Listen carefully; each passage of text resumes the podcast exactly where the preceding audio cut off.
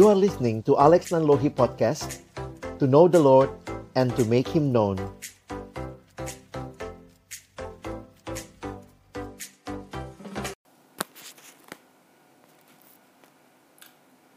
Mari kita berdoa sebelum kita membaca merenungkan firman Tuhan.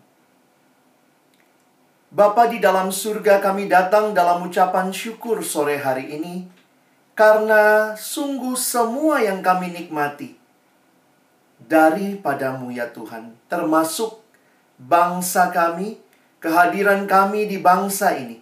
Semua adalah kasih karunia anugerah Tuhan yang hari ini bersama-sama kami mengingat rayakan syukur kami kepadamu, ya Tuhan.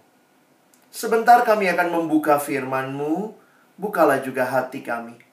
Jadikanlah hati kami seperti tanah yang baik, supaya ketika benih firman Tuhan ditaburkan boleh sungguh-sungguh berakar, bertumbuh, dan juga berbuah nyata di dalam kehidupan kami. Berkati hambamu yang menyampaikan setiap kami yang mendengar, Tuhan tolonglah kami semua.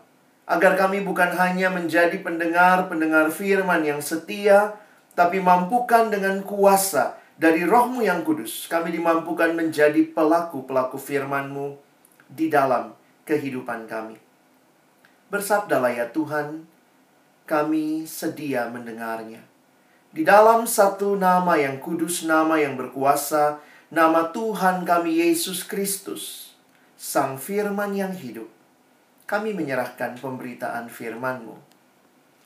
Amin. Merdeka. Shalom. Bapak Ibu Saudara yang dikasihi dalam Tuhan Yesus Kristus, kita bersyukur buat kesempatan yang indah yang Tuhan berikan. Seperti yang saya katakan di dalam doa bicara tentang syukur adalah sebuah kesadaran bahwa semua yang kita nikmati sumbernya, asalnya dari Tuhan semata-mata. Hari ini sama-sama kita ingin merenungkan kebenaran firman Tuhan yang akan melandasi ucapan syukur kita. Firman Tuhan dalam Yesaya 60 yang menjadi tema dari kado bagi negeri, bangkit dan menjadi terang, Yesaya 60 ayat yang pertama dan ayat yang kedua. Bangkitlah menjadi teranglah, sebab terangmu datang dan kemuliaan Tuhan terbit atasmu. Sebab sesungguhnya kegelapan menutupi bumi dan kekelaman menutupi bangsa-bangsa. Tetapi terang Tuhan terbit atasmu dan kemuliaannya menjadi nyata atasmu. Saudara yang dikasihi Tuhan, Lembaga Alkitab Indonesia memberikan judul untuk perikop ini adalah Kemuliaan Sion yang akan datang. Ini merupakan pengharapan akan pemulihan yang Allah akan lakukan bagi Sion. Itu jelas kalau kita nanti membaca sampai kepada konteks seluruh Yesaya 60 bahwa ini adalah janji yang akan dialami oleh Sion.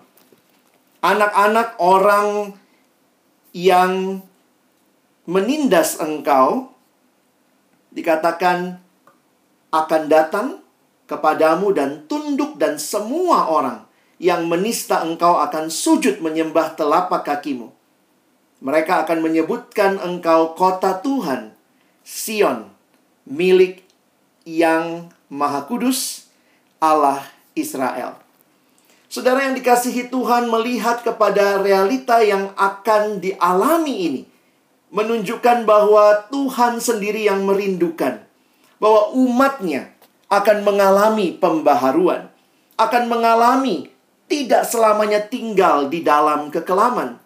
Dan rencana Allah yang indah ini juga rencana bagi dunia, bagi bangsa-bangsa. Sore hari ini dari ayat Yesaya 60 ayat 1 dan 2.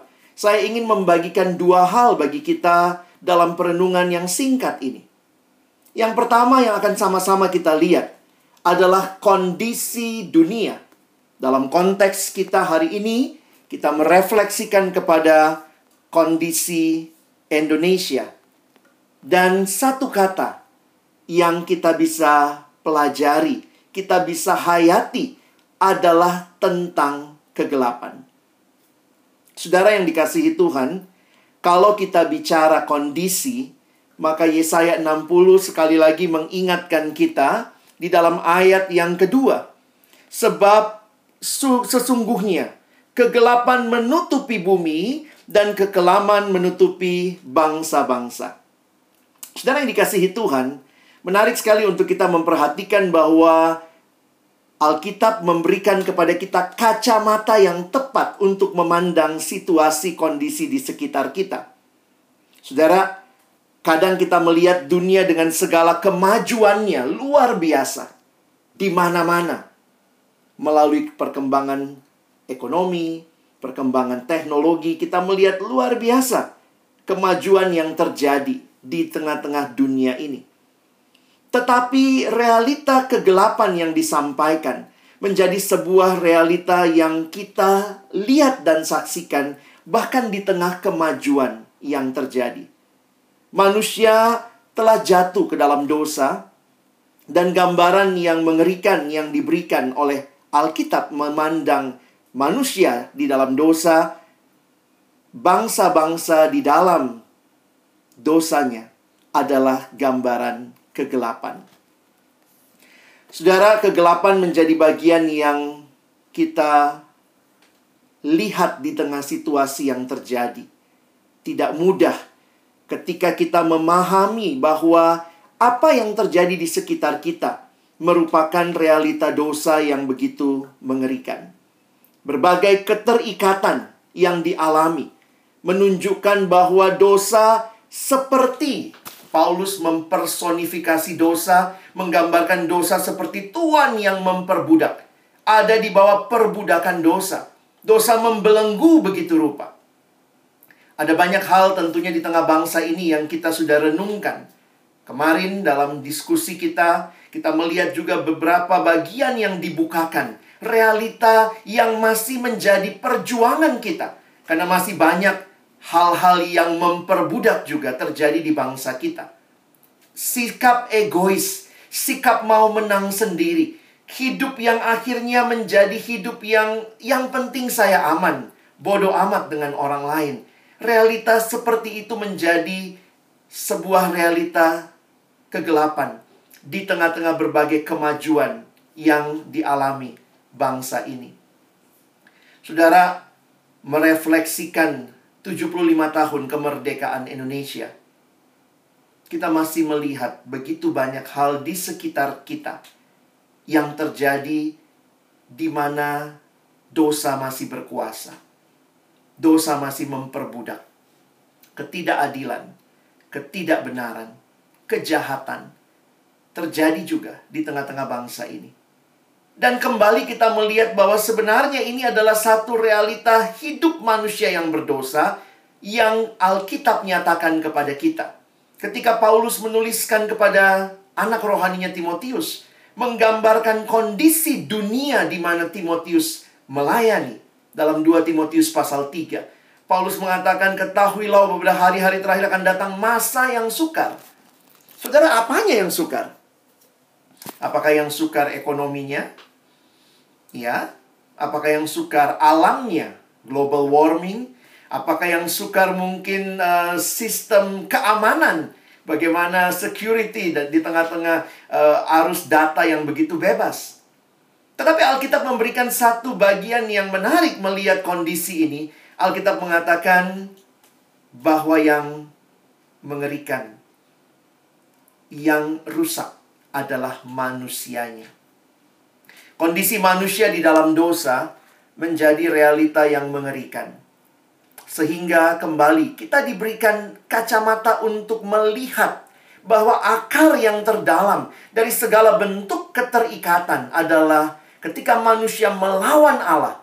Allah yang menciptakan manusia untuk hidup taat kepadanya. Manusia memilih berontak kepada Allah dan justru terikat kepada dosa. Saudara yang dikasihi Tuhan, saya pikir tidak usah kita bicara lebih jauh lagi karena dalam konteks refleksi kita, kalau Bapak Ibu benar-benar hidup di bangsa ini, akan bisa melihat berbagai realita yang terjadi di sekitar kita. Dan ini menunjukkan bahwa apa yang terjadi memanggil kita untuk melihat kepada solusi apa yang harusnya kita sama-sama perjuangkan. Saudara, di dalam bagian yang kedua, saya melihat di dalam Yesaya 60 ini, solusinya adalah terang. Ya, menarik saudara ya. Kalau bicara kondisinya gelap, ya solusinya sederhana, terang. Dan itu yang dituliskan di dalam ayat yang pertama, dan juga di akhir ayat yang kedua, bangkitlah menjadi terang Sebab terangmu datang dan kemuliaan Tuhan terbit atasmu. Terang Tuhan terbit atasmu dan kemuliaannya menjadi nyata atasmu. Kemuliaan Tuhan dihayati oleh umat Israel dengan kehadiran kemah pertemuan di mana mereka melihat Allah hadir melalui tiang awan, tiang api, lalu dalam kemuliaan Tuhan ketika bait Allah. Dan ketika mereka melihat hal ini, mereka menyadari bahwa Allah lah sumber dari keselamatan dan terang itu. Saudara, ayat ini mengingatkan kita pertama tadi kondisi yang gelap, tetapi pada saat yang sama juga mengingatkan kita bahwa ada solusi untuk hal itu dan solusinya dari mana? Istilah yang menarik yang digunakan di dalam Yesaya kalau kita melihat adalah salah satunya adalah istilah terbit. Dan kata terbit menyiratkan seperti matahari yang terbit. Dan ini mau menunjukkan bahwa solusi dari pergumulan yang ada bukan datang dari dalam dunia yang gelap. Dan bukan juga dari luar dunia, dari lingkungan di sekitarnya ada satu kalimat yang harus dalam bahasa Inggris supaya indahnya terdengar saudara ya. Adalah kalimat berikut ini yang mengatakan the light is not from in, internal or external. Jadi terang itu yang dikatakan terbit itu sama seperti dunia ini ada matahari yang terbit, maka the light is not from internal or external, but the light is from eternal. Bahwa terang itu datangnya dari yang kekal, bukan dari apa yang ada di dalam dunia yang sudah gelap. Bukan juga dari luar mengharapkan mungkin bagi Israel pada waktu itu mengharapkan bangsa-bangsa lain menolong mereka. But God will say again, the light is from eternal. Inilah yang dinyatakan. Kalau kita membaca lebih jauh lagi sampai ke bawah kita melihat Yesaya 60 mengatakan ayat yang ke-19 bagimu matahari tidak lagi menjadi penerang pada siang hari dan cahaya bulan tidak lagi memberi terang pada malam hari. Tetapi Tuhan akan menjadi penerang abadi bagimu dan Allahmu akan menjadi keagunganmu. Bagimu akan ada matahari yang tidak pernah terbenam dan bulan yang tidak surut. Sebab Tuhan akan menjadi penerang abadi bagimu dan hari-hari perkabunganmu akan berakhir. Saudara yang dikasihi dalam Tuhan Yesus Kristus ini janji yang digenapkan saya yakin kalau kita melihat apa yang sejarah sedang nyatakan. Melihat kepada penggenapan di dalam kehadiran Yesus Kristus. Yang datang melepaskan kita dari dosa berbagai gambaran yang disampaikan oleh Yesus tentang kehadirannya. Salah satunya adalah terang. Yohanes 8 ayat 12 Yesus berkata, "Akulah terang dunia, barang siapa mengikut aku ia tidak akan berjalan dalam kegelapan, melainkan ia akan mempunyai terang hidup." Yesus adalah terang itu. Karena kondisi dunia di zaman Yesus pun gambarannya sama, yaitu dalam kegelapan. Dan solusinya harus ada terang, dan terang itu datang di dalam Kristus. Dan inilah yang kita sebagai orang percaya nikmati di dalam iman percaya kita. Yesus berkata di dalam Yohanes 12 ayat 46, Aku telah datang ke dalam dunia sebagai terang, supaya setiap orang yang percaya kepadaku tidak tinggal di dalam kegelapan. Saudara, apa yang menjadi pergumulan bangsa kita, sadarilah ini adalah juga pergumulan setiap manusia yang Alkitab katakan semua manusia berdosa. Dan bagaimana pergumulan dosa itu? Akhirnya Tuhan memberikan solusinya. Bukan dari kita. Bukan dari saudara kita, sesama manusia tidak bisa menyelesaikan dosa kita. Tetapi dia datang memberikan terang itu mengenyahkan kegelapan di dalam hati dan kehidupan kita. Tapi ada hal yang lebih menarik, saudara, ketika kita melihat Yesus berkata, "Dia adalah terang dunia." Akulah terang dunia, demikian kalimat yang Yesus sampaikan. Tetapi kemudian di dalam Injil Matius pasal yang kelima, Yesus berkata, kamu adalah garam dunia. Jika garam itu menjadi tawar dengan apakah ia diasinkan, tidak ada lagi gunanya selain dibuang dan diinjak orang. Lalu ayat 14, kamu adalah terang dunia. Kota yang terletak di atas gunung tidak mungkin tersembunyi. Saudara, apa yang menarik dalam bagian ini? Karena Yesus memberikan identitas yang baru kepada orang-orang yang mengikut dia, kepada para murid, bahwa kamu adalah terang dunia. Yesus adalah terang dunia, dan kita juga adalah terang dunia. Loh, bagaimana mengerti hal ini?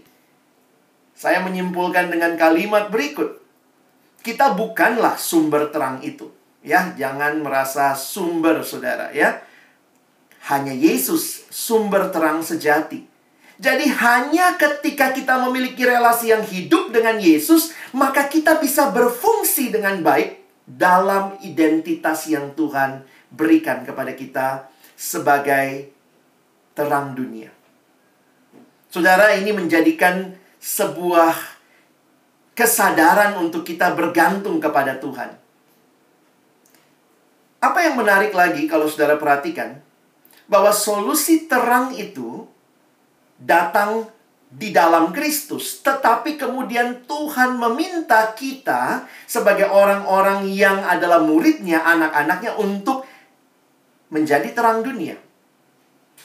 Bagi saya menarik sekali istilah ini karena kalimatnya bukan kamu adalah terang. Yesus tidak bilang kamu adalah terang. Yesus tidak bilang kamu adalah garam. No. Yesus mengatakan kamu adalah terang dunia. Di mana engkau dan saya berfungsi? Hai, terang dunia, ya di dunia. Tuhan memberikan konteks kehadiran kita. Kamu adalah garamnya dunia. Kamu adalah terangnya dunia. Namun ingat, kamu bukan sumbernya, aku sumbernya. Sehingga bagi saya waktu merenungkan akan bagian yang kedua, solusi ini, apa yang saudara lihat? Di dalam bagaimana Tuhan membawa pemulihan bagi dunia miliknya, prinsip ini yang kemarin juga sudah sempat dibahas ya, prinsip diberkati untuk menjadi berkat. Saudara perhatikan, ketika Tuhan memulihkan Sion, itulah bacaan Yesaya 60. Ketika Tuhan memulihkan Sion, maka Sion mengalami pemulihan dari kota yang terpuruk, tetapi kemudian menjadi begitu bercahaya. Karena Tuhan telah memberkatinya, Tuhan telah memulihkannya. Dan apa yang terjadi? Orang Kristen memang sukanya mintanya Tuhan berikan aku berkat. Tuhan berikan aku berkat. Stoplah untuk hanya menjadi orang yang menerima berkat. Tapi mari ingat dan lihat pola yang Tuhan berikan sejak perjanjian lama. Bahwa engkau dan saya diberikan berkat, dipulihkan, supaya kita menjadi berkat. Ini yang terjadi ketika Tuhan memulihkan Sion bangsa-bangsa berduyun-duyun datang kepada terangmu. Raja-raja kepada cahaya yang terbit bagimu. Sehingga angkatlah mukamu dan lihatlah ke sekeliling. Mereka semua datang berhimpun kepadamu. Anak-anakmu laki-laki datang dari jauh dan anak-anakmu perempuan digendong. Saudara, apa tujuannya? Tuhan memulihkan Sion. Sion adalah Yerusalem, kota Allah Ya tujuannya Tuhan memulihkan Sion supaya Sion jadi berkat bagi bangsa-bangsa. Maka ketika saudara dan saya sebagai umat Allah yang telah dipanggil keluar dari kegelapan, Tuhan selamatkan kita, kita bertemu dengan terang yang sejati itu. Apa tujuannya? Saudara, Tuhan memulihkan orang Kristen di bangsa ini untuk kita menjadi berkat, kita menjadi terang di tengah kegelapan yang terjadi. Saya pikir kita harus ingat fokus ini. Di tengah-tengah dunia yang menawarkan begitu banyak hal di mana manusia sekarang hidup hanya bagi diri sendiri. Bukankah itu gambaran yang sangat jelas tentang dosa? Di mana orang mati-matian untuk diri sendiri, gambaran ketika manusia merasa dirinya lah segala-galanya sehingga Adam menolak Allah. Semangat titiriri saudara. Mati-matian untuk diri sendiri. Sehingga banyak juga orang Kristen yang menikmati berkat Tuhan dan menjadi penampung berkat Tuhan. Dan bersyukur aku diberkati, sepanjang hidupku diberkati. Bodoh amat dengan yang lain. Tuhan memulihkan Sion, supaya Sion jadi terang bagi bangsa-bangsa. Mereka datang. Tuhan jadikan saudara dan saya terang dunia, supaya kita berfungsi di dunia yang membutuhkan terang. Kan itu panggilan kita untuk hidup sebagai anak-anak terang. Efesus pasal yang kelima memberikan gambaran yang menarik bagi kita. Dahulu kamu adalah kegelapan, tetapi sekarang kamu adalah terang di dalam Tuhan. Sebab itu, sepertinya Paulus mau mengatakan, please ya, kalau pakai bahasa anak sekarang, berfungsi dong. Kamu tuh terang. Sebab itu, hiduplah sebagai anak-anak terang. Kamu dulu kegelapan, sekarang sudah jadi terang. Belajar jadi terang. Hiduplah sebagai anak-anak terang. Karena terang hanya berbuahkan kebaikan dan keadilan dan kebenaran. Dan ujilah apa yang berkenan kepada Tuhan. Jangan turut mengambil bagian dalam perbuatan-perbuatan kegelapan yang tidak berbuahkan apa-apa. Tetapi sebaliknya telanjangilah perbuatan-perbuatan itu. Sebab menyebutkan saja pun apa yang dibuat oleh mereka di tempat yang tersembunyi telah memalukan. Tetapi segala sesuatu yang sudah ditelanjangi oleh terang itu menjadi nampak. Sebab semua yang nampak adalah terang. Saudara kita dipanggil untuk hadir jadi anak terang. Di dalam bagian Filipi, Paulus mengingatkan kepada jemaat supaya kamu tiada beraib dan tiada bernoda sebagai anak-anak Allah yang tidak bercela di tengah-tengah angkatan yang bengkok hatinya dan yang sesat ini sehingga kamu bercahaya di antara mereka seperti bintang-bintang di dunia. Saudara, gambaran ini sekali lagi mengingatkan kita. Masalah kondisinya gelap, solusinya terang. Dan Tuhan terlebih dahulu memulihkan saudara dan saya. Supaya kita hadir. Membawa terang itu bagi dunia.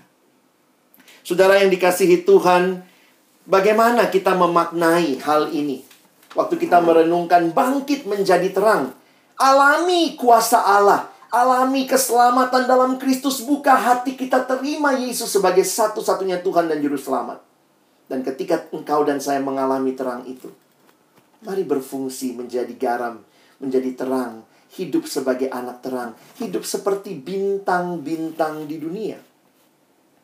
Dalam cara belajar kita, kalau saudara adalah seorang siswa, apa yang engkau nyatakan?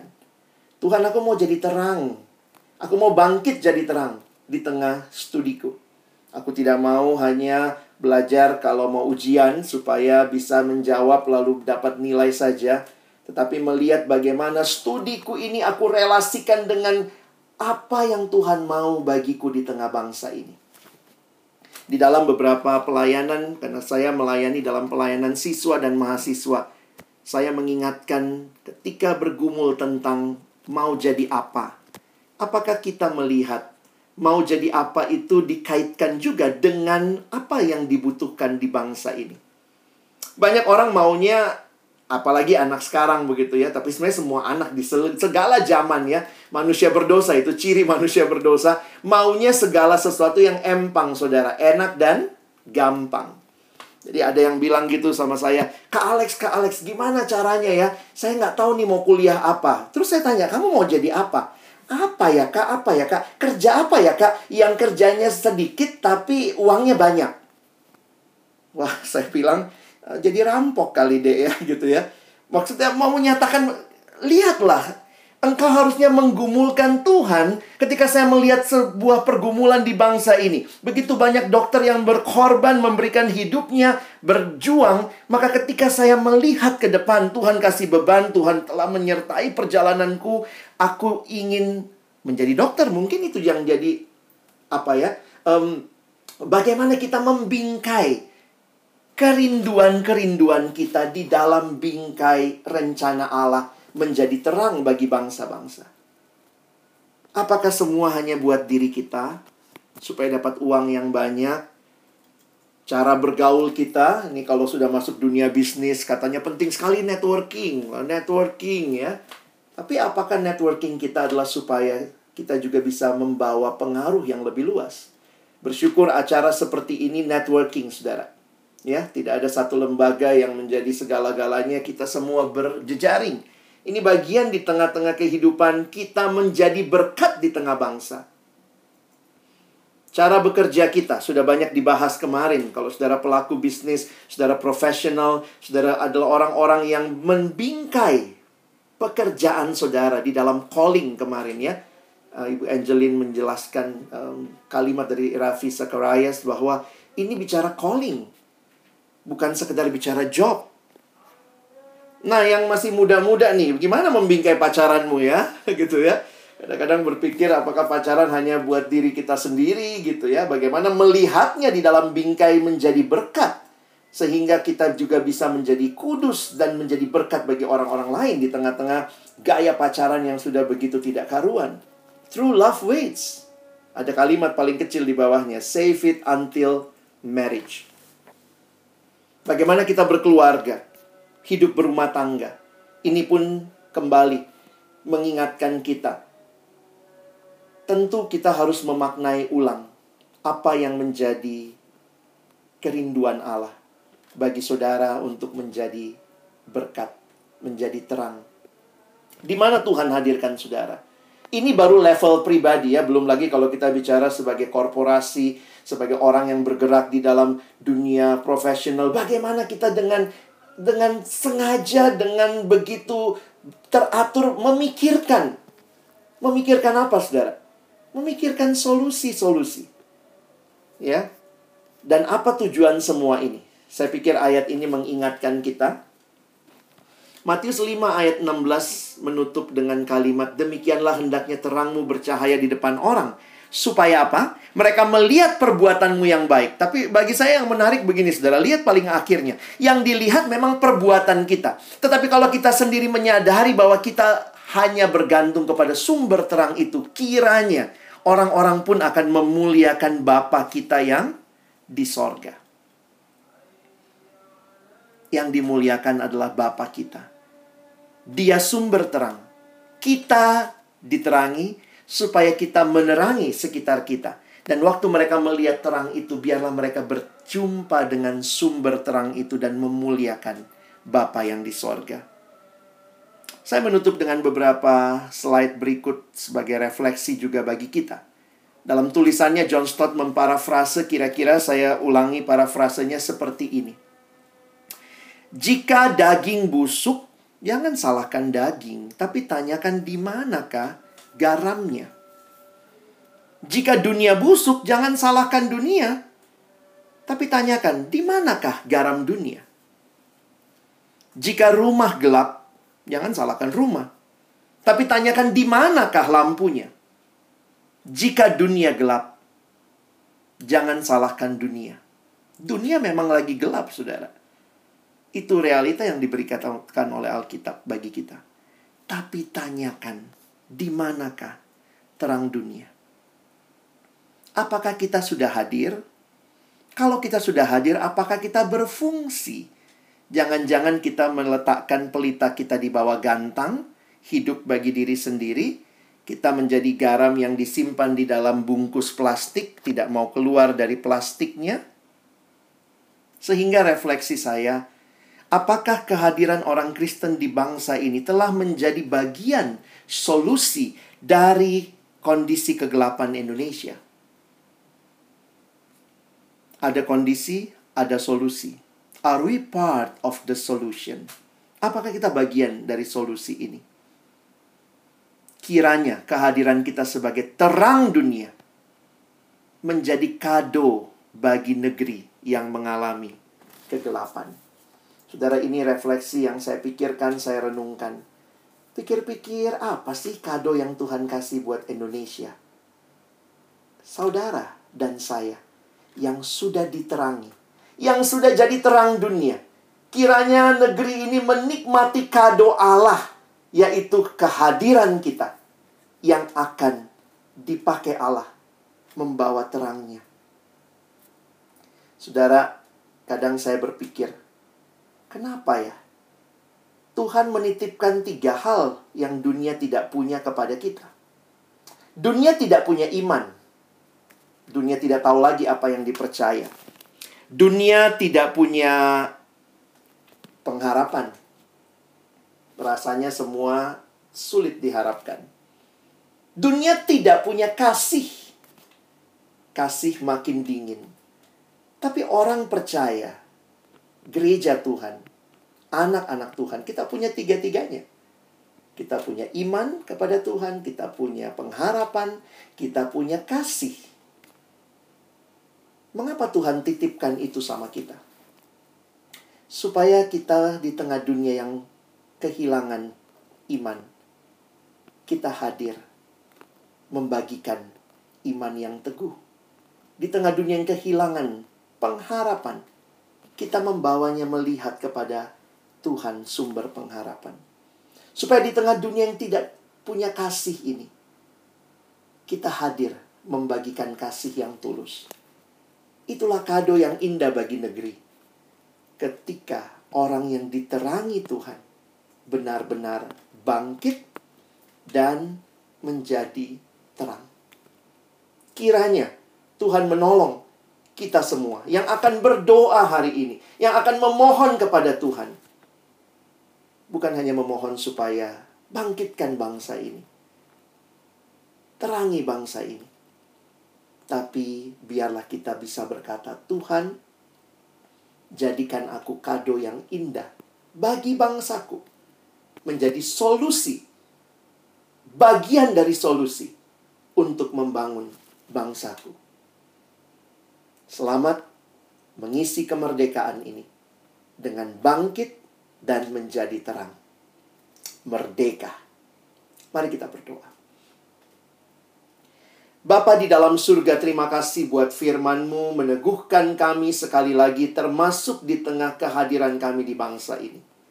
Kami sungguh bersyukur kami punya Allah yang telah memerdekakan kami supaya kami pun membawa itu bagi saudara-saudara di sekitar kami. Allah yang telah menerangi kami bukan supaya kami berhenti menikmatinya seorang diri, tetapi supaya kami berfungsi menjadi terang di dalam dunia ini Tolong kami terus berpengharapan dan bergantung kepadamu. Supaya kami semakin efektif dipakai di berbagai bagian. Apa pun bagian kami, biarlah kami memikirkan semuanya. Bagi kemuliaan Allah. Dan jadi berkat bagi sesama. Kami bersyukur. Dalam nama Yesus kami berdoa. Amin.